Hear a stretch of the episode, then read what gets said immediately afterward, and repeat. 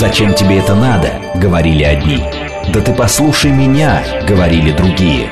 «Тебе надо поступить совсем по-другому!» — говорили третьи. Чьим советом верить? Чужой жизненный опыт не заменит беседы со специалистом. Обсуждаем расхожие обстоятельства, чтобы лучше разобраться в личных. Личные обстоятельства. Программа предназначена для лиц старше 16 лет. Здравствуйте, дорогие друзья! С вами Вероника Романова, программа «Личные обстоятельства», где все самое важное мы обсуждаем вместе, вместе с психологом. И, э, на мой взгляд, просто необходимо все, что мы читаем или смотрим, иногда обсуждать совместно. Поэтому сегодня смело пишите нам. СМС-портал плюс семь девять два пять четыре восьмерки девять четыре восемь. Телеграмм для ваших сообщений говорит МСК Бот. И не забывайте, что трансляцию нашу можно не только слушать по радио, но и смотреть видео-версию в YouTube или ВКонтакте. И там тоже очень удобно писать комментарии. Сегодня сегодня мы поговорим про роман «Мастер и Маргарита». Такой космополитичный роман 20 века. Ну и мне кажется, что судя по тому, что вышел фильм, который вызвал а, такую яркую волну обсуждения, это уже и роман 21 века, а может и вовсе вне времени, поскольку охватывает метание человеческой души за тысячелетие. Роман, который писался долго, сложно, у него было несколько редакций, и о самом этом романе и написании можно э, снять или написать отдельное произведение, что, в общем-то, в фильме, который а, вышел в прокат в 2024 году и отражено. Но мы сегодня попробуем разобраться с этой сложной многомерной историей и э, что же там происходит с киногероями, с героями книги, почему они такие, что ими движет, почему они ведут себя именно так, и почему их поведение влияет и продолжает влиять на наш жизненный сценарий сегодня, чему они нас учат. В гостях у нас семейный психолог Светлана Качмар. Светлана, здравствуйте. Здравствуйте. Очень рада с вами обсудить эту тему. Вообще, а, вот роман на языке не литературоведов, а мы сегодня не будем его обсуждать с литературной точки зрения или с точки зрения там, кинокритиков, да, если мы говорим про фильм, а так или иначе мы коснемся и э, книги, и э, фильма, и даже нескольких, наверное, фильмов, возможно. Такой роман общечеловеческий, сплетение миров, судеб, конфликтов, о добре и зле, о жестокости, о таланте, о зависти, о страхе. Но первое, что приходит в голову, это о любви. А вот о любви ли и о какой любви с точки зрения семейного психолога, о той ли любви, о которой, читая, должна мечтать юная дева, э, искать, ждать и, в общем-то, не испортить свой жизненный сценарий, э, подражая той или иной ролевой модели. Ну, что касается юных дев, то действительно для юных дев характерно вот такая романтическая любовь, романтическая в таком а, суровом а, изводе, да, когда все, все умерли от любви, это прекрасно, но здорово, если это остается в юношеском возрасте, да, и не становится взрослой ролевой моделью, потому что в самом романе, ну, для тех, кто немножко читал про этот роман, да, не, не сам роман, а вокруг него что-то, а я думаю, известно, что любовной линии изначально там не было вовсе. Это такая поздняя э, история, которая добавилась к истории Воланда и к истории про Пилата и Иешуа. Э, и э, это очень странная, это очень болезненная любовь, потому что там, во-первых, совершенно неравные отношения между Маргаритой и мастером. Э, у Маргариты есть муж, вот она действительно любовница, которая из своей м, довольно скучной праздной жизни приходит с 12 до 5 к своему мастеру и буквально усыновляет его. У нее нет детей, у нее а, нет работы, у нее нет каких-то а, занятий, которые могли бы скрасить Интересов в своей собственной жизни. Конечно, но есть мастер, есть роман. И можно, собственно, забавляться с этим мастером как угодно, потому что вот в фильме этот эпизод не показан, я специально прочитала, Цыганов сам отказался от того, чтобы поднимать цветы в эпизоде знакомства. Угу. А, но, тем не менее, в романе-то этот эпизод есть, да, Маргарита бросает цветы. А... И вообще бросается на первовстречного, так да. по-хорошему-то. Да. А он, как подобно пажу, поднимает и возвращает ей эти цветы, в общем, преданно смотрит в глаза, да, она выбрасывает их снова. Это такое немножко а, поведение заносчивое, да, и демонстративное а он готов ей служить. То есть она приобретает такого своего пажа или, может быть, рыцаря, который готов ради нее на какой-то там вот такой мифический подвиг, да, и она может им управлять. Ну, готов ли он на подвиг или нет, рыцарь он или нет, мы чуть позже поговорим. Вот сейчас с Маргаритой хотелось бы все-таки э, разобраться, в каком состоянии-то она его встречает. Ну, надо сказать, довольно жутком потому что э, ей грустно, ей скучно, э, ей совершенно нечем заняться, да, ее натура не предполагает вот такого пассивного м, какого-то сидения дома, хождения по театрам и все, ей нужно блистать, ей нужно выходить к людям, она этого не делает, у нее нет детей, и она тоже не может туда как-то... И у нее нет какого-то продукта вообще в жизни. Ну, скажем Да. так, дети как а, один из способов а, женской реализации, да, ну, а, то есть либо карьера, либо что-то, может быть, творческое, либо какое-то любимое дело, любимое занятие, а у нее как бы вообще ничего нет. И она буквально вцепляется в мастера, не только в мастера, как в мужчину, да, и не столько, как в мужчину, сколько в роман. И она говорит, что роман это моя жизнь. И она побуждает все время мастера писать, писать, не отрываться. А ее же сначала тоже там не, не должно было быть. Конечно. Но вот в последнем фильме эта история хорошо показана, да, как автор решает вписать любовную линию в уже существующий роман. В уже существующую, вернее, пьесу, в су- существующий текст. Да, это все превращается в роман. И это интересно, это правда захватывает, это такой вот, знаете, э, момент тайны, да, я ухожу из дома, и у меня какая-то отдельная жизнь, она очень насыщенная, потом я возвращаюсь домой, э, где есть э, домработница Наташа, где полы натерты, еда приготовлена, все есть, да, и где есть скучный муж, и как-то живу до следующего дня, и все дальше повторяется снова. И причем а, она ведь гордится, вот а, в фильме там совершенно прекрасно, любовница, муза, Мгм. То есть она гордится вот этой своей ролью. Другой вопрос, что она делает с точки зрения музы, да? То есть если мы посмотрим на то, а, что вообще происходило с писателями, и опять же, жена Булгакова, которая там помогала переписывать этот роман, а, благодаря которой, в общем-то, а, мы его и читаем, или там жена Достоевского, жена Толстого, которые были издателями, по сути, да, и такими из- первыми издательницами. А, и внесли большой вклад в то, чтобы вот эти литературные труды до нас дошли. Она, по сути, просто есть и все. да, ей самой интересно прочитать продолжение. И она побуждает писать, да, вот ее, собственно, задача, да, готовить завтрак Да. и напоминать мастеру, что надо писать И быть роман. красивой. И быть красивой, быть интересной, быть загадочной, не принадлежать ему до конца. И э, как она ловко, да, находит себе амплуа, потому что ей действительно настолько скучно, что она не знает, куда себя воткнуть. И она видит красивое, интересное амплуа, да, и можно в этой роли музы развернуться. Вот я такая, да, я дарю свет и добро, хотя на самом деле, да, гиперопекаю, мучаю, наливаю алкоголь и как-то вот, да, воздействую на объект своей любви, ну, вообще-то как-то односторонне. Да, разру- довольно разрушительно. Причем она же ведь подталкивает его еще издавать э, книгу, если мы говорим именно про книгу, и потом обрушивается критика на, на мастера. То есть, по сути, она, в общем, толкает его ну, не в самые комфортные, не в самые экологичные для него условия этого. Она об этом не В думает. общем, не от большой любви-то это происходит. Я думаю, она этого даже не замечает, об этом не задумывается. Ей очень нравится в- играть в такую музу, да, для которой нет границ. А границы есть. Но это, опять же, какая-то вот созависимость.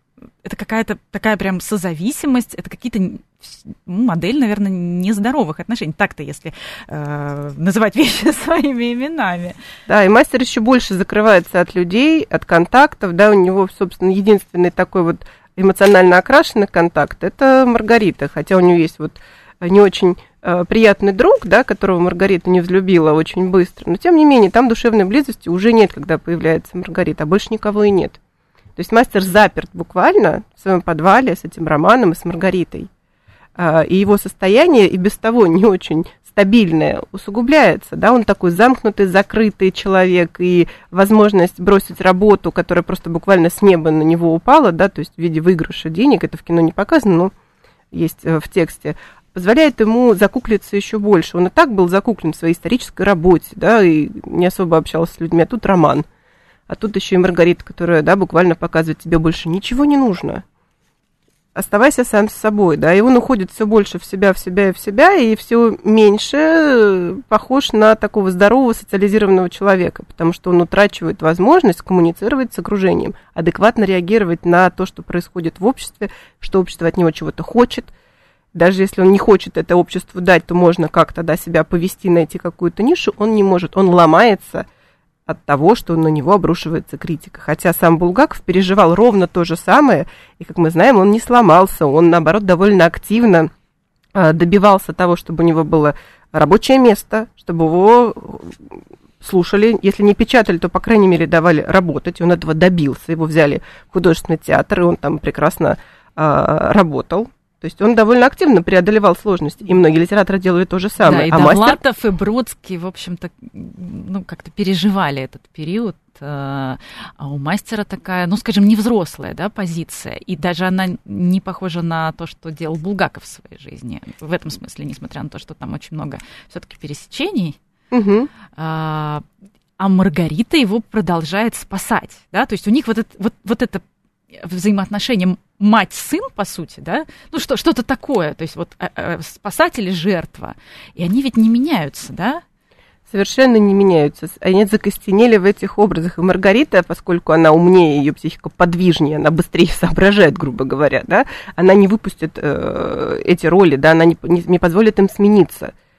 И на самом деле, вот э, мы даже до эфира про это говорили, очень э, даже улыбались этому, да, мы знаем э, по другому фильму, что бывает, если долгое время Маргарита тыркает своего мастера и заставляет работать, да, это получается Маргарита из фильма «Покровские ворота» у которой, да, совершенно другой облик, и у которой есть свой непризнанный гений, с которым она в конце концов разводится, но считает его совершенно нежизнеспособным, да, и не может даже после развода отпустить. И при этом она находит себе настоящего мастера. Мастера в таком бытовом смысле, да, человека, который работает руками. И она довольна и счастлива, да, в этом новом браке. Вот в жизни, да, так и бывает, что если ты долго спасаешь и инвалидизируешь своего партнера, он превращается в нечто такое мало жизнеспособное, да, а ты больше не можешь с ним находиться, потому что он совершенно не похож там на мужчину или на женщину, да, да которых ты выбирал. Но она и сама-то не, не в очень такой в зрелой позиции. Она все-таки живет за счет мужа, не пытается как-то сама э, ну, реализовать себя, да, и вообще что-то с, этим, в общем-то, сделать. Э, то есть она себя не обеспечивает. Ну, в общем, тоже не, нельзя сказать, что она берет за себя какую-то полноценную ответственность. Конечно. И она так действительно даже не рефлексирует э, в начале, по крайней мере, да, своего романа с мастером, что что-то она делает не так, что она живет на деньги мужа, что она на эти деньги покупает какую-то еду, э, ходит в театры, живет культурной жизнью. Все совершенно нормально. Она говорит, что я не хочу ему портить жизнь, хотя в конце концов она все равно эту жизнь портит и пишет записку, и хочет от него уйти. Да, то есть это вся такая вот э, история даже не отрефлексированная Маргаритой. То есть она не села и не задумалась о том, что как-то это, наверное, ну, неприлично. А вот как раз а, роль а, кинопроизведения или книги, насколько она важна а, там, для нас, для зрителя, для читателя, для того, чтобы какие-то вещи отрефлексировать с помощью героев? О, это действительно очень важно, да. Есть в психологии, в психотерапии такой прием, как экстернализация. То есть, когда мы какой-то симптом или какую-то проблему как бы вынимаем из человека, адресуем какому-то предмету, заместителю и так далее, да, и можем с ним как-то коммуницировать, контактировать, рассказывать про это. Мы не можем рассказать про то, что у меня болит, да, но вот у моего героя болит. Или я в себе осознал какие-то темные стороны, но я не могу признаться в этом, но я могу увидеть героя в произведении каком-то, да, и сказать, вот он, он такой, как бы похожий на меня, да, и себе объяснить, почему он так действует. Потому что есть какая-то логика повествования, и э, тогда становится понятнее про себя, а я почему так действую. Угу. Ну, то есть что-то, что, например, в обществе э, какая-то тема, которая закрыта или стигматизирована, вот в частности, там история, э, опять же, с изменой, или э, история с тем, что у Маргариты не было детей, да, то, что она сочувствует э, Фриде так сильно, которая задушила своего младенца, вот это сочувствие Маргариты. То есть что-то, что, ну, скажем, может срезонировать, да, с читателем или зрителем э, и позволить себе себе признаться в чем-то. Да, и увидеть, что у этого есть некоторая судьба, некоторое развитие. Но в большинстве случаев на самом деле мы за счет героев стараемся рационализировать и сказать, да, это нормально. То, что происходит, да, я не буду это искоренять, я не буду это трансформировать, я не пойду к психологу с этим работать. Mm-hmm. Я увижу и скажу, да, так тоже можно. Это очень удобно. Ну, героине же можно. Ну, героиня же изменяет своему мужу, да. И так красиво, так И так это есть в этом, да, романтизация. То есть вообще так-то по, по большому счету это осуждается чаще всего. А, а здесь это еще и как-то преподносится в такой вот э, красивой форме. И э, мы как раз э, об этом сегодня решили поговорить, о том, что вот эта ролевая модель, она может быть воспринята, например, там, молодой девушкой, да, юной какой-то барышней, не совсем так, как надо бы. Здесь, я думаю, молодая Слишком часть буквально. аудитории, да, которая слушает нас, может сейчас очень сильно нас не взлюбить за этот разговор, да, и здесь я хочу сказать, что в определенном возрасте это совершенно нормально так думать, да, и когда наша молодая аудитория станет постарше, мы можем еще раз с ней поговорить. То есть все равно не достучимся. Попробуем. Ну хорошо, а вот когда, например, мы а, опять же смотрим а, героев с какими-то пороками и так далее, мы вообще зеркало-то видим? Очень хотелось бы думать, что видим, да, но для того, чтобы увидеть, что в зеркале что-то отражается, нужно иметь довольно высокий уровень саморефлексии, довольно зрелую психику, а, и а, умение признаться, что мир не так хорош, как нам хотелось бы. Иногда, да, бывает важно сказать, ну да, вот они все плохие, вот пусть с ними все плохое случается, но я такой хороший, со мной ничего плохого случиться не может. Им по заслугам, а мне как бы не должно прилететь от как-то от мира, от жизни, от судьбы. Ну, кто, вот кто когнитивные искажения, да, да. что э, у меня действительно есть причины так себя вести, а они просто вот плохо воспитаны, они просто плохие люди. Для того, чтобы да, сказать, это не они и какой-то отдельный я, а это мы, и я член как бы вот этой большой группы мы, и со мной тоже что-то происходит, может быть, не очень хорошее, да, для этого нужно ну, какой-то уровень самосознания такой довольно высокоразвитый иметь. Ну, или хотя бы один хороший герой у Булгакова с этим некоторые проблемы, потому что хороших и положительных героев в романе нет примерно совсем. Может быть, вот мальчик, да, к которому залетает Маргарита в конце романа, но невинное дитя, мы про него ничего не знаем. Все герои один другого краше.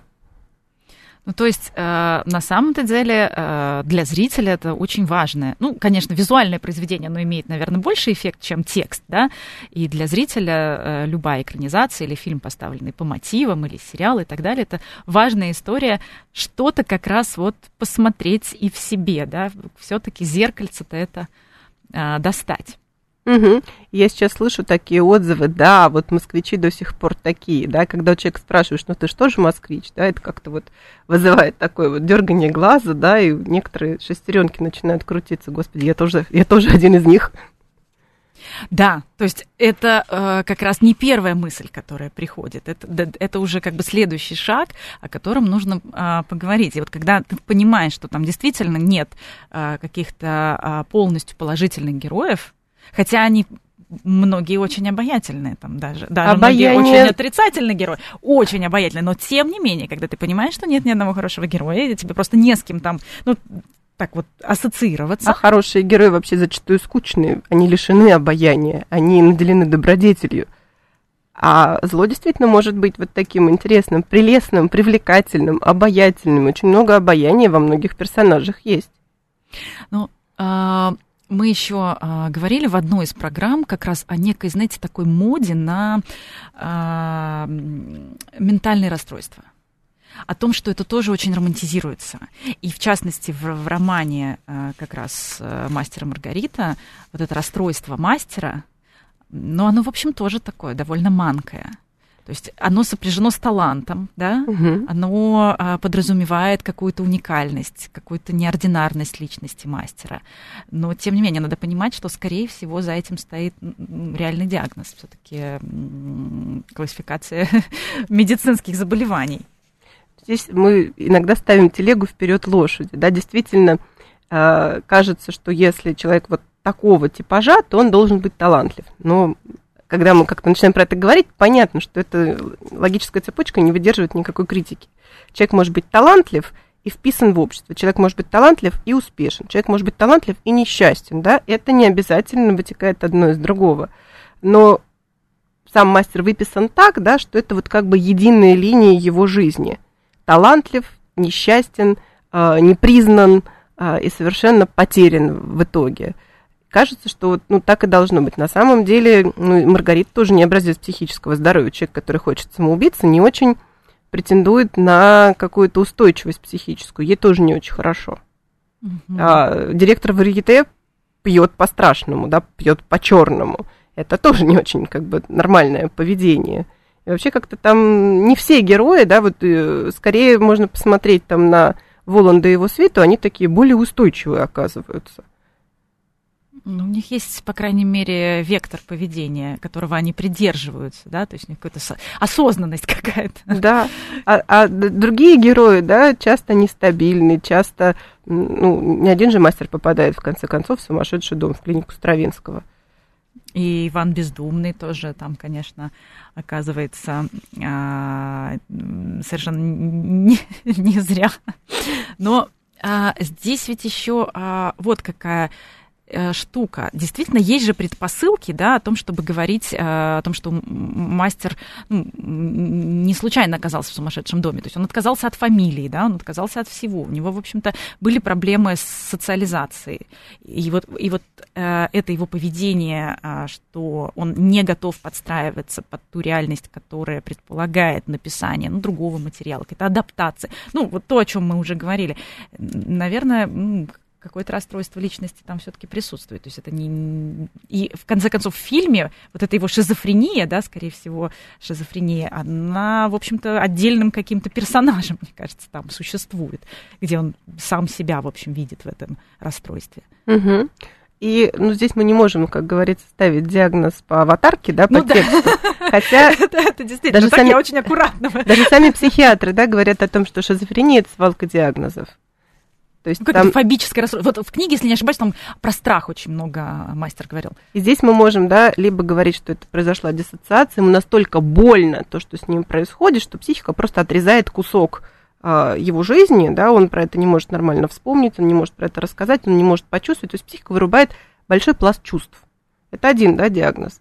И все это наслаивается на его личностные особенности, потому что он действительно такого шизоидного типажа, он очень закрыт, он очень, у него богатая внутренняя жизнь и довольно бедная внешняя. А, при этом он там достаточно ригиден, да, он не может поменять вектор поведения, резко там подстроиться, извиниться, там, как это делает Берлиоз, да, а, ну, ему очень больно. Либо действительно начинается психоз, большой процесс разворачивается, и действительно диагноз соответствует. Да, мы не видим развития болезни, если смотреть именно с такой медицинской точки зрения, мы не знаем точно, что с ним, но с ним точно не все хорошо. При этом он же сам, по книге, он сам идет в сумасшедший дом сдаваться, да, после ареста. А, то есть у него сохраняется критика к состоянию, он, он понимает, что с ним что-то не так. Он, более того, да, даже находясь в сумасшедшем доме, понимает, что не надо беспокоить э, свою музу, не надо ей писать, не надо ее подставлять, не надо как-то обнаруживать, что вот у нее есть какой-то человек, да, который находится Пишет в сумасшедшем ей сумасшедшего доме. дома. Да. То есть он критично относится к, э, к тому, что с ним произошло. Ну да, еще, конечно, он а, все-таки в таком, ну, возможно, в позиции жертвы. Вот здесь поправьте меня, если я как-то, может быть, неправильно это интерпретирую, когда он а, боится, что она будет с ним несчастна из-за того, что не будет вот этих денег ее мужа. А, ну, как-то такая довольно ущербная позиция. Ну, то есть она, она не рыцарская совсем. Зато честная, очень честная, действительно так. Мастер понимает, мастер тоже не глупый человек он несчастный, он, то есть он получается, ранимый. не уверен в ее любви? Ну, то есть вот она какая-то вот изначально не абсолютная вот эта любовь, и он это понимает? Я думаю, он все-таки немножечко больше знал жизнь, да, потому что он не из другого сословия буквально, да, он не, не из богатых людей. И он понимает, что без денег будет плохо, он понимает, что если не будет там платить чем-то за, ну, у него не будет денег платить за свой подвальчик, да, то жить ему будет негде. Вот в этой части, такой прям пасконной, бытовой, да, он понимает, что, наверное, она будет несчастна. Она такая совершенно прекрасная дама. Прекрасную даму нельзя привести куда-то, да, на что у тебя нет даже денег. Но эта дама-то, в общем-то, заключила такую сделку, с одной стороны, со своей совестью, она пожертвовала своим каким-то достоинством, она ради э, мастера, в общем, э, поехала на бал к Воланду. Другой вопрос, э, заключала ли она какую-то с собой сделку, то есть был ли у нее какой-то конфликт внутренний по этому поводу? Здесь большой вопрос, был или нет, потому что она совершенно такой аморальный персонаж. А, она совершенно не задумываясь, там, хочет побежать и разбить стекла критику, да, как только она узнает о том, что критик а, обидел ее любимого мастера. Она совершенно спокойно э, крутит роман, да, проживая с мужем. То есть у нее многие моральные какие-то ограничения уже давно пали. Кто-то скажет, вот она такая свободная, эмансипированная женщина. Свободная, эмансипированная женщина вообще зарабатывает себе на жизнь к этому прилагается еще что-то, да, у нее, к сожалению, не, не прилагается. А, и, э, ну, я думаю, что Маргарита ну, где-то, конечно, она сомневалась, да, стоит ли заключать, но она довольно активно шла на эту сделку. Она обрадовалась тогда, когда ей это предложили. Ну, то есть, в общем-то, душу свою она уже Продала заранее. В смысле, заранее продала. Сегодня а, у нас психологический разбор а, героев а, фильма и книги «Мастер и Маргарита». Мы продолжим сразу после новостей. Не забывайте, что нам можно писать сообщения. СМС-портал плюс семь девять два пять четыре восьмерки девять четыре восемь. Телеграмм для ваших сообщений говорит и Москобот. А, все читаем и скоро будем отвечать. Чужой жизненный опыт не заменит беседы со специалистом. Обсуждаем расхожие обстоятельства, чтобы лучше разобраться в личных. Личные обстоятельства. Еще раз приветствую всех, кто, возможно, к нам только что присоединился. С вами Вероника Романова, программа «Личные обстоятельства». И мы сегодня обсуждаем а, героев а, «Мастера и Маргариты» и книги, и фильма. Не забывайте, что нам можно писать сообщения. СМС-портал плюс семь девять два пять четыре восьмерки девять четыре восемь. Телеграмм для ваших сообщений говорит и Москобот. И а, также пишите ваши а, комментарии к нашей трансляции в YouTube или ВКонтакте. А, очень много сообщений. Сейчас будем обсуждать. У нас в гостях а, семейный психолог Светлана Качмар. Светлана, вот мы говорили о том, что в романе нет ни одного положительного, по сути, персонажа. И вот а, пишет нам Надежда, а, а Ешо, получается, тоже отрицательный персонаж. Вот. А Ешо очень сложно назвать персонажем. У персонажа есть определенное развитие. А Ешо, он бог. Он каким пришел, таким и ушел, никак не поменялся. И вот, собственно, это такая центральная точка, это такой луч света, вокруг которого строится роман, вокруг которого живут герои. Очень сложно назвать каким-то отдельным да, персонажем, применить слово персонаж к Ешуа. То есть а, это такая абсолютная любовь. Да. А вот вообще вот эта пара а, а, Пилат и Ешуа, а, вы как семейный психолог, вот а, в сегодняшней жизни, да, в сегодняшних реалиях, вы где встречаете, скажем так, эту пару и диалог? Сейчас мы немножко попсихологизируем, да, но это очень такая интересная история, которая рифмуется с началом романа, да, потому что в начале романа мы видим, вернее, мы слышим диалог Берлиоза и Бездомного, диалог такой головы рациональной, да, которая все прекрасно знает, которая выросла в религиозной традиции, которая прочитала кучу книг и имеет кучу аргументов. И он пытается, Берлиоз, аргументами рассказать, почему Бога нет. А телесный, очень живучий, очень эм, такой витальный Иван Бездомный, да, он не рефлексирует по этому поводу. Он говорит, Бог есть, но он плохой да, и просто он не очень понимает, да, что ему говорит эта рационально разумная голова, и в результате голову, голову отрезают. То есть получается а, вот этот диалог а, у Берлиоза а, такой конфликт между разумом и чувствами, да? Да. И когда мы видим диалог Иешуа и Пилата, Пилат же тоже такой апологет рациональности, логичности. Ему очень интересно. Он пытается понять он пытается узнать Ешо и то, что с ним происходило. А Ешо, он про почувствовать, он про любовь. И он совершенно честно, не задумываясь, не ставя себе никаких рамок, рассказывает, что именно он проповедовал, что именно он говорил, то, во что он верит искренне, да, то, чем он сам является. И вот эта невозможность состыковать, понять и почувствовать, да, потому что у, у Пилата тоже болит голова, причем болит страшно. Он так, так хорошо и много думал, угу. что у него невыносимая головная боль. То есть какие-то вещи просто мы пытаемся себе доказать на уровне аргументов, которые надо просто почувствовать. И это очень частая история именно в семейных парах, да, когда ко мне приходит на прием семейная пара, один говорит, ну, то есть говорят про одно и то же событие или про одно и то же явление, но один про то, как это понять и объяснить, а второй, как это почувствовать и передать с помощью чувств. Это какой-то невероятно всегда конфликт, да, если люди, они не могут договориться, о чем сейчас мы? О чувствах или об аргументах? Угу.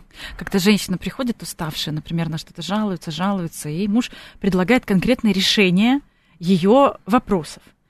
А ей кажется, что он ей вообще не помог, потому что он ей не посочувствовал. Да. Или и... в каком-то более таком радостном варианте жена там про любовь или женщина там про то, что я вот хочу тебе выразить все хорошее, что есть внутри меня, да, а мужчина сидит и думает, а что я должен делать? Я должен что-то делать, я подумать должен сделать, э, какой-то продукт принести там и так далее, да, а вот про да, или, или а что, да, да, да, что, что, что ты от меня хочешь, да? да? Как я могу тебе, э, как бы это выразить, э, что мне надо там за хлебом сходить, да? Да? А, а на самом деле надо просто, может быть, сказать что-то красивое, просто в глаза посмотреть, чтобы был ощу- было ощущение этого эмоционального контакта. То есть вот про это, да. Но здесь вот там совершенно, конечно, потрясающая фраза, что нет, э, значит, плохих людей, да, есть э, несчастливые. То есть э, как раз и Ешуа всегда говорит добр, добрые люди, добр, доб, добрые люди, да. Угу. Вот э, это очень важно про вот эту вообще какую-то абсолютную любовь, который, которую, возможно, мы отрицаем вообще в жизни. Мы просто ее часто не принимаем. Сколько вот какой-нибудь тревожно избегающий тип привязанности, да? Да, но это очень как раз наглядно, да, что человек проповедует то, что исповедует, да, даже не человек, а именно вот сам Бог. И мы можем попробовать хотя бы приблизиться вот к этому пониманию любви, да, всеобъемлющей любви. Не эгоистичной. Вот мастер и Маргарита это очень э, эгоистичная любовь. Мое. И больше ничего не существует. Ну и такое, не очень здоровое все-таки, как да. мы выяснили в первой части. И Ешо это про то, что все добрые люди. Любовь ко всем. Хочешь – бери. Не хочешь – не бери. Э, возвращаясь к мастеру и Маргарите, э, наши э, слушатели, и благодарим за активное участие, пишут, вот мы обвиняли Маргариту в том, что она, в общем, в незрелой позиции, в том, что она довольно так инфантильно, да, живет за счет своего мужа и так далее. А ведь Маргарита сделала свой выбор, пишут нам, и честно написала об этом в записке к своему мужу. Честно, в записке даже не нашла в себе возможность и сил поговорить просто сбежала. Очень инфантильное поведение. Так делают вообще 15-летние девочки, которых... А, мама, мам... я ушла из дома, да, да? Да, которых мама ругает за то, что они носят слишком короткую юбку и не носят шапку, да, и курят еще где-нибудь за гаражами. Мама, до свидания, да, и вообще я пойду умру. То есть ну, в общем, такое не, не, не, не поведение взрослого человека. Да, оно логично для персонажа, которого прописывает Булгаков, да, но оно совершенно неприменимо в жизни. То есть мы не можем сказать, что это такое нормальное поведение, взрослое поведение, что это адекватное поведение. Ну и уж тем более брать его за образец подражания ни в коем случае а, не стоит. Ну и вот раз уж мы начали говорить про Ешуа, мы не можем не поговорить, конечно, про Воланда, да, и в принципе вот как раз э, по одной из версий э, фильм 24 года как раз должен был называться «Воланд», и вообще все вокруг него там действительно строится, совершенно потрясающий Август Диль, но э, в некоторых рецензиях я вот встречала, и, пожалуй, наверное, соглашусь, что э, Дмитрий Лысенков, который играет критика Латунского, вот это вот, наверное, главное зло. Здесь сложно сказать, какое зло главное, да, потому что даже вот если мы смотрим по фильму, весь этот президиум, который сидит, да, и весь этот зал, который молчаливо совершенно в звенящей тишине, да, нарушает это только, кстати, жизнелюбивый Иван Бездомный со своими экспромтами. Если мы говорим конкретно про этот фильм, да, то там все зло. А Латонский действительно выполняет свою работу. Но причем он же понимает, что это его работа. Он же говорит, ничего личного, это работа. То есть он же там в какой... Есть этот эпизод, где они встречаются у него есть какая-то, да, рефлексия по этому поводу. Он не действует э, как психопат, да, мне так нравится унижать людей. Ему тоже это не сильно нравится, да, он понимает, что свою это есть свою да. функцию, свою Вот он задачу. входит в эту роль, рабочую роль, потом он ее снимает и говорит, ну, как бы, да, вот я на работе, я работаю. Это ну, не очень здорово, это не очень хорошо, да, вот ну, в таких вот простых понятиях хорошо и плохо, вот, но, тем не менее, он явно не тянет на главное зло. Не может один человек-критик развалить все. Угу. Ну, э, на самом деле, там про, про Воланда, конечно, это такой образ, э, один из самых, наверное, дискуссионных, что это и, такой прям типичный дьявол, и Мефистофель из Фауста, и э, даже вот американский посол Уильям Буллет, который был, и Сталин, кого там только в Воланде не описывают, да, ну, то есть при этом, при всем, Воланд это, конечно, свита, сам-то он ничего не делал. И, конечно, еще раз, невероятно обаятельный Август Диль, мне кажется. И тем фильме. не менее, да, все-таки в итоговой версии выбран немножко другой взгляд. Да, это история про писателя, который пишет роман, да, о том, как он создается, как приходят персонажи, как вот кот, который живет во дворе, превращается в кота бегемота, как муза превращается в отдельную любовную линию, да, в романе, который уже, в общем-то, задуман. И изначально задумка Булгакова была в том, чтобы написать такое Евангелие от сатаны. Да, и э, там, собственно, Воланд и был, собственно, тем самым сатаной, у которого есть разные обличия, разные воплощения, и как он э, видит то, что происходит вокруг. И вот если мы уже затронули свет, то это мне очень всегда было интересно, для чего они нужны. И э, по опыту общения с многими любителями романа, да, я нередко слышала, ну вот зачем эти лишние персонажи, зачем mm-hmm. они вообще нужны? А это не лишние персонажи, это персонажи, которые выполняют разную работу. Обратите внимание, сам Воланд практически ничего не делает своими руками. Вот в фильме, да, единственная сцена, где он что-то делает своими руками, он вручает чашу Маргарите. Все остальное делает. Наблюдает, он Наблюдает. разговаривает. Да. У него есть переводчик, у него есть тот, кто делает грязную работу.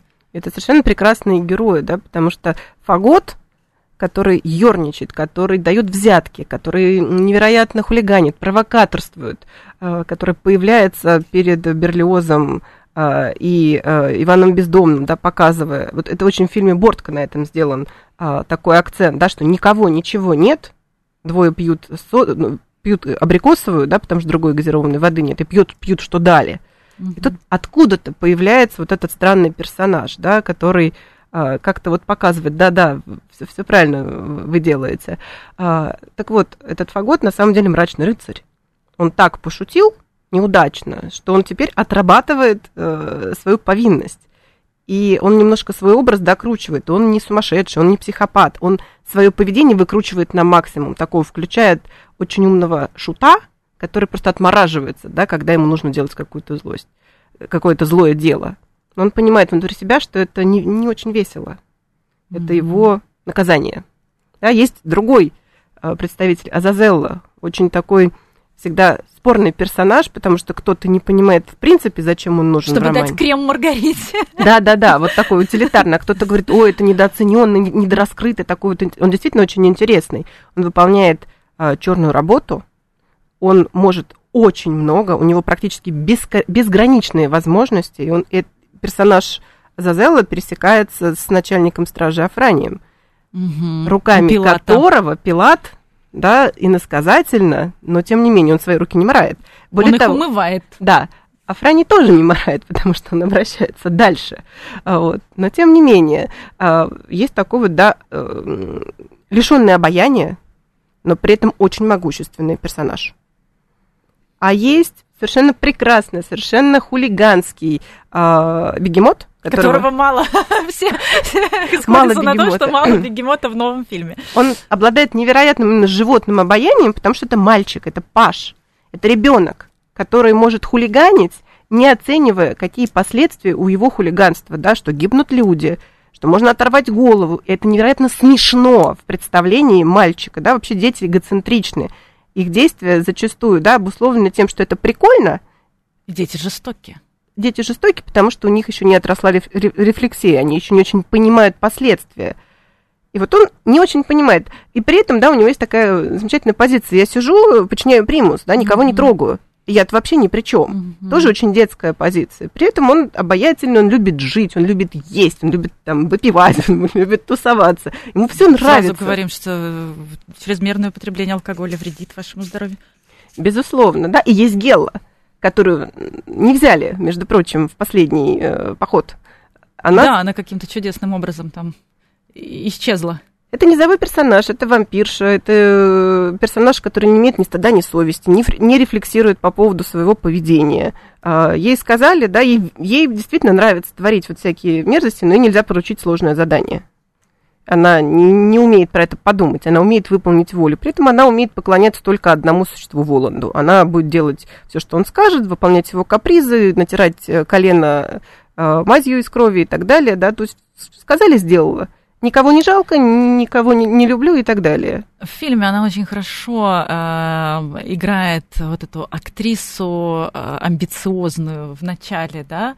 Э, любой, скажем так, любой молодой специалист, приходящий, да, вот с этим каким-то снобизмом и с собственной значимостью, как раз э, без критического отношения к себе. Ну, это такой персонаж, да, про которого говорят, пойдет по головам. Это видно сразу, вот если мы говорим именно про фильм, да, то с первых, буквально вот с первых кадров она еще ничего не успевает сказать, да, ну, она, она смотрит. понятно. Да. да. В книге немножко по-другому, да, описывается, какая она красивая. И она знает, что она красивая. За счет этой красоты может добиться определенного успеха. но она никогда не обратит эту красоту во благо. Ей не нужно это. Пишут наши э, зрители и слушатели вот в YouTube комментарии от Надежды, что компания Воланда а, органично вписываются в реальную жизнь. Конечно, мы знаем эти, этих персонажей. Я думаю, у каждого найдется такой типаж именно в жизни. В каждом офисе. А вот про Коровьева тоже э, спрашивают наши зрители. Вот Коровьев, такая интересная у него. Ну вот мы поговорили, да, про Коровьева Фагота. Он э, такой, мне кажется, очень важный персонаж, потому что, ну, зачем Воланду коммуницировать со всеми подряд? Он поинтересовался разговором Берлиоза и Бездомного – но ходить ко всем, разговаривать, ну, это как-то мелко, да, и вот нужен такой не глупый при этом э, коммуникатор, который будет, ну, он недаром переводчиком представляется, который будет переводить с дьявольского на человеческий. Угу. Конечно, это, конечно, очень глубокая мысль, э, как раз то, как мы себе, да, в своей реальной жизни вот эти поступки зла, мы же их как-то оправдываем, мы же как-то это переводим Конечно. человеческий, да, чтобы да? вот эти нечеловеческие вещи иногда, которые мы все творим, чтобы они какими-то были, чтобы у нас появлялись какие-то мотивы их делать. Угу. Это, конечно, очень интересно. Но вот касательно Ешуа и Пилата, которые потом идут вместе по лунной дороге, а, вот эта дуальная пара как раз рацу и любовь, которые вот могут успокоиться только когда они в каком-то балансе. Это, мне кажется, это исключительно вот к психологу вопрос. Если смотреть именно с психологической точки зрения, да, то большинство психологической работы, психотерапевтической работы связано с тем, что, чтобы подружить голову и тело, разум и эмоции. Одно без другого существовать не может. Это действительно большое наказание, когда голова оторвана от э, тела и от эмоциональной составляющей рацио, от эмоций. И вот если получается дать им прощение, отпущение, сказать, пожалуйста, подружитесь и идите вместе по лунной дорожке, они идут. То получается вот этот покой, да? Да. Вот там же в конце как раз а, покой. А, я здесь сразу вспомнила Пушкина, счастья нет, но есть покой и воля.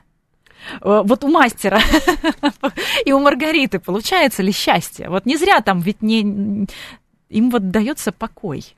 Вот мне кажется, покой покою рознь, потому что Пилат отстрадал много тысяч лет, да, и, наконец, Ешева с ним разговаривает. Вот он действительно получил покой, освобождение от этого бесконечного своего мучительного сна и ожидания. А Маргарита с мастером заперты навсегда вот в этом покое, и он никуда не может от нее деться. А она будет его опекать, чего-то от него хотеть, моделировать его жизнь, разговаривать с умершими и так далее. Ну, так себе на самом деле вознаграждение. Ну, то есть ведьма. Ну, ведьма. Вот да. он получил ведьму навсегда. Ну, и да. у него нет выхода, он никуда не может деться. То есть а, на самом-то деле, вот если мы вернемся к началу, то, с чего мы начали, что вот эта история о любви, которая, а, ну, не лучший пример для подражания, да, не лучшая калька, если мы берем это как, э, ну, какую-то а, историю, а, которая должна стать прообразом нашей, там, допустим, а, счастливой семейной жизни, да, то по факту вот с этой ведьмой э, можно оказаться навсегда.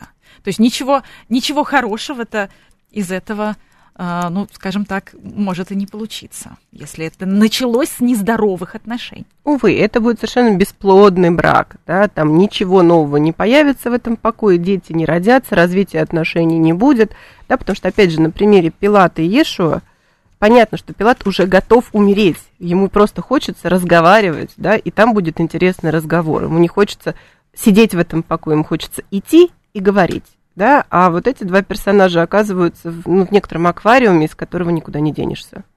Персональный ад. В каком-то смысле, да. А, очень интересная э, история, опять же, с Аннушкой, которая разлила маслица. Не могу не коснуться этого вопроса, потому что это такое предощущение – а, чего-то а, негативного, что-то, что нависло, так сказать, да, вот эти, вот эти какие-то негативные прогнозы и так далее. А, мне кажется, регулярно с этим встречаемся. Угу. А, вот эта Аннушка разлила маслица. Кот перебежал дорогу. Аннушка разлила маслица. Там, а, какие есть еще негативные приметы? есть приметы, да, это одно дело, это наше такое магическое мышление включается в суеверие, и нам кажется, что э, как бы нам дают такой знак, да, и мы начинаем думать о плохом. И действительно можем запустить такой эффект самосбывающегося пророчества. если мы думаем все время негативно, мы найдем свой негатив, да, но есть другая история, есть некоторая восприимчивость того, что происходит в обществе, в мире. А, это такой ну, сложный процесс, который мы не можем до конца отрефлексировать, не можем до конца понять причины, ход развития, какой-то финал, который можно себе представить. Но мы чувствуем, что происходит что-то нехорошее. Это важно, да, это не какая-то вот такая магическая штука, я прям что-то почувствовал, да, это такое страшное, я испугался. Нет, это довольно долгосрочный процесс, и наша психика не может не улавливать. Вообще в современном мире там каких-то высоких технологий мы не можем сказать, что я вот тут сижу и подчиняю примус, и никакая информация до меня не доходит. Доходит. Это тревожит люди вокруг тревожатся, да, есть такой рейтинг тревожности, в котором задается вопрос не как вы сейчас себя сами чувствуете, да, а если вокруг вас тревожные люди или люди, которых что-то не устраивает и так далее. Про себя человек обычно говорит, да я нормально, все хорошо, да, а окружающие нехорошо. Угу. Он говорит про них, да, но говорит про себя при этом. Должно же быть плюс, плюс, плюс. Со мной все нормально, с людьми вокруг все нормально, и с миром все нормально. Ну, это такая проверка, да? Да. да. Все ли, все ли я в порядке? и я, я и другой, я и мир. Все должно быть более-менее нормально. Тогда нам безопасно, хорошо, у нас творчество сплошное, да, и вообще какая-то прекрасная жизнь. А иногда бывает, что на всех уровнях не ок, да, но про себя сложнее всего сказать, что со мной не ок. Но мы все равно продолжаем ощущать, чувствовать. А, есть такой прекрасный совершенно рассказ у Леонида Андреева «Губернатор», вот об этом нависшем предчувствии, где вначале вроде ничего не предвещает, но почему-то все начинают говорить, что над главным героем нависла беда. Если на досуге сегодня откроете, почитайте этот рассказ, да, будет понятно, как вот это предчувствие выливается в трагедию. Или мастер и Маргариту. еще раз, а, еще раз а, вот этот момент про Аннушку в самом, в общем-то, начале. Ну, а, еще цитата, которую очень бы хотелось обсудить. Никогда, никогда ничего не просите, никогда и ничего, и в особенности у тех, кто сильнее вас. Сами предложат и сами все дадут. Это цитата Воланда. Здесь я сразу же вспоминаю другую цитату, которую э, в одном из наших эфиров э, вы, вы произнесли. Очень она мне понравилась. Дают, бери, бьют, беги. Вот вы сказали, что в корне неверно, потому что то, что будут бить, как правило, понятно заранее. И надо бы бежать сильно до, пока еще бить не начали. Э, а вот эта цитата, вот все-таки ни, ни у кого ничего не просите. Она всегда трактуется, да, что действительно ни у кого и ничего это, ну, если бы был такой же консилиум, да, из психологов и психиатров, это было бы довольно нажористым симптомом а, дезадаптации, потому что человек, который не способен попросить о помощи, попросить о чем-то, что ему необходимо, сформулировать это, донести до людей, он не очень жизнеспособен. То есть тоже слишком буквально-то не надо это воспринимать. Конечно. Но при этом бывают ситуации, да, когда не стоит просить, не стоит просить узла, не стоит продавать душу. Это как э, тепло ли тебе девица? Тепло ли тебе девица, это немножко про другое, да, потому что если зло... О, дедушка! Зло тебе что-то предлагает, не надо радостно соглашаться, да, потому что Дед Мороз там в современном мире это веселый праздник, Новый год и все такое, а Мороз в жизни вот той самой деревенской девушки, это был довольно жестокий э, герой, который всех морозит, и он единственное, что он хочет, он хочет тебя убить. И вот с ним договариваться и говорить, да, дай мне что-нибудь. Ну, наверное, не стоит. Угу. Потому что он просто ну, заморозит и все. И у Воланда, у какого-то другого, да, э, властимущего персонажа лучше, наверное, и не просить. Спасибо большое. Прекрасная беседа. К сожалению, время у нас заканчивается. Десять лет. Э, сегодня мы отмечаем прекрасный праздник. Э, Светлана Качмар, семейный психолог, была у нас в гостях. Личные обстоятельства.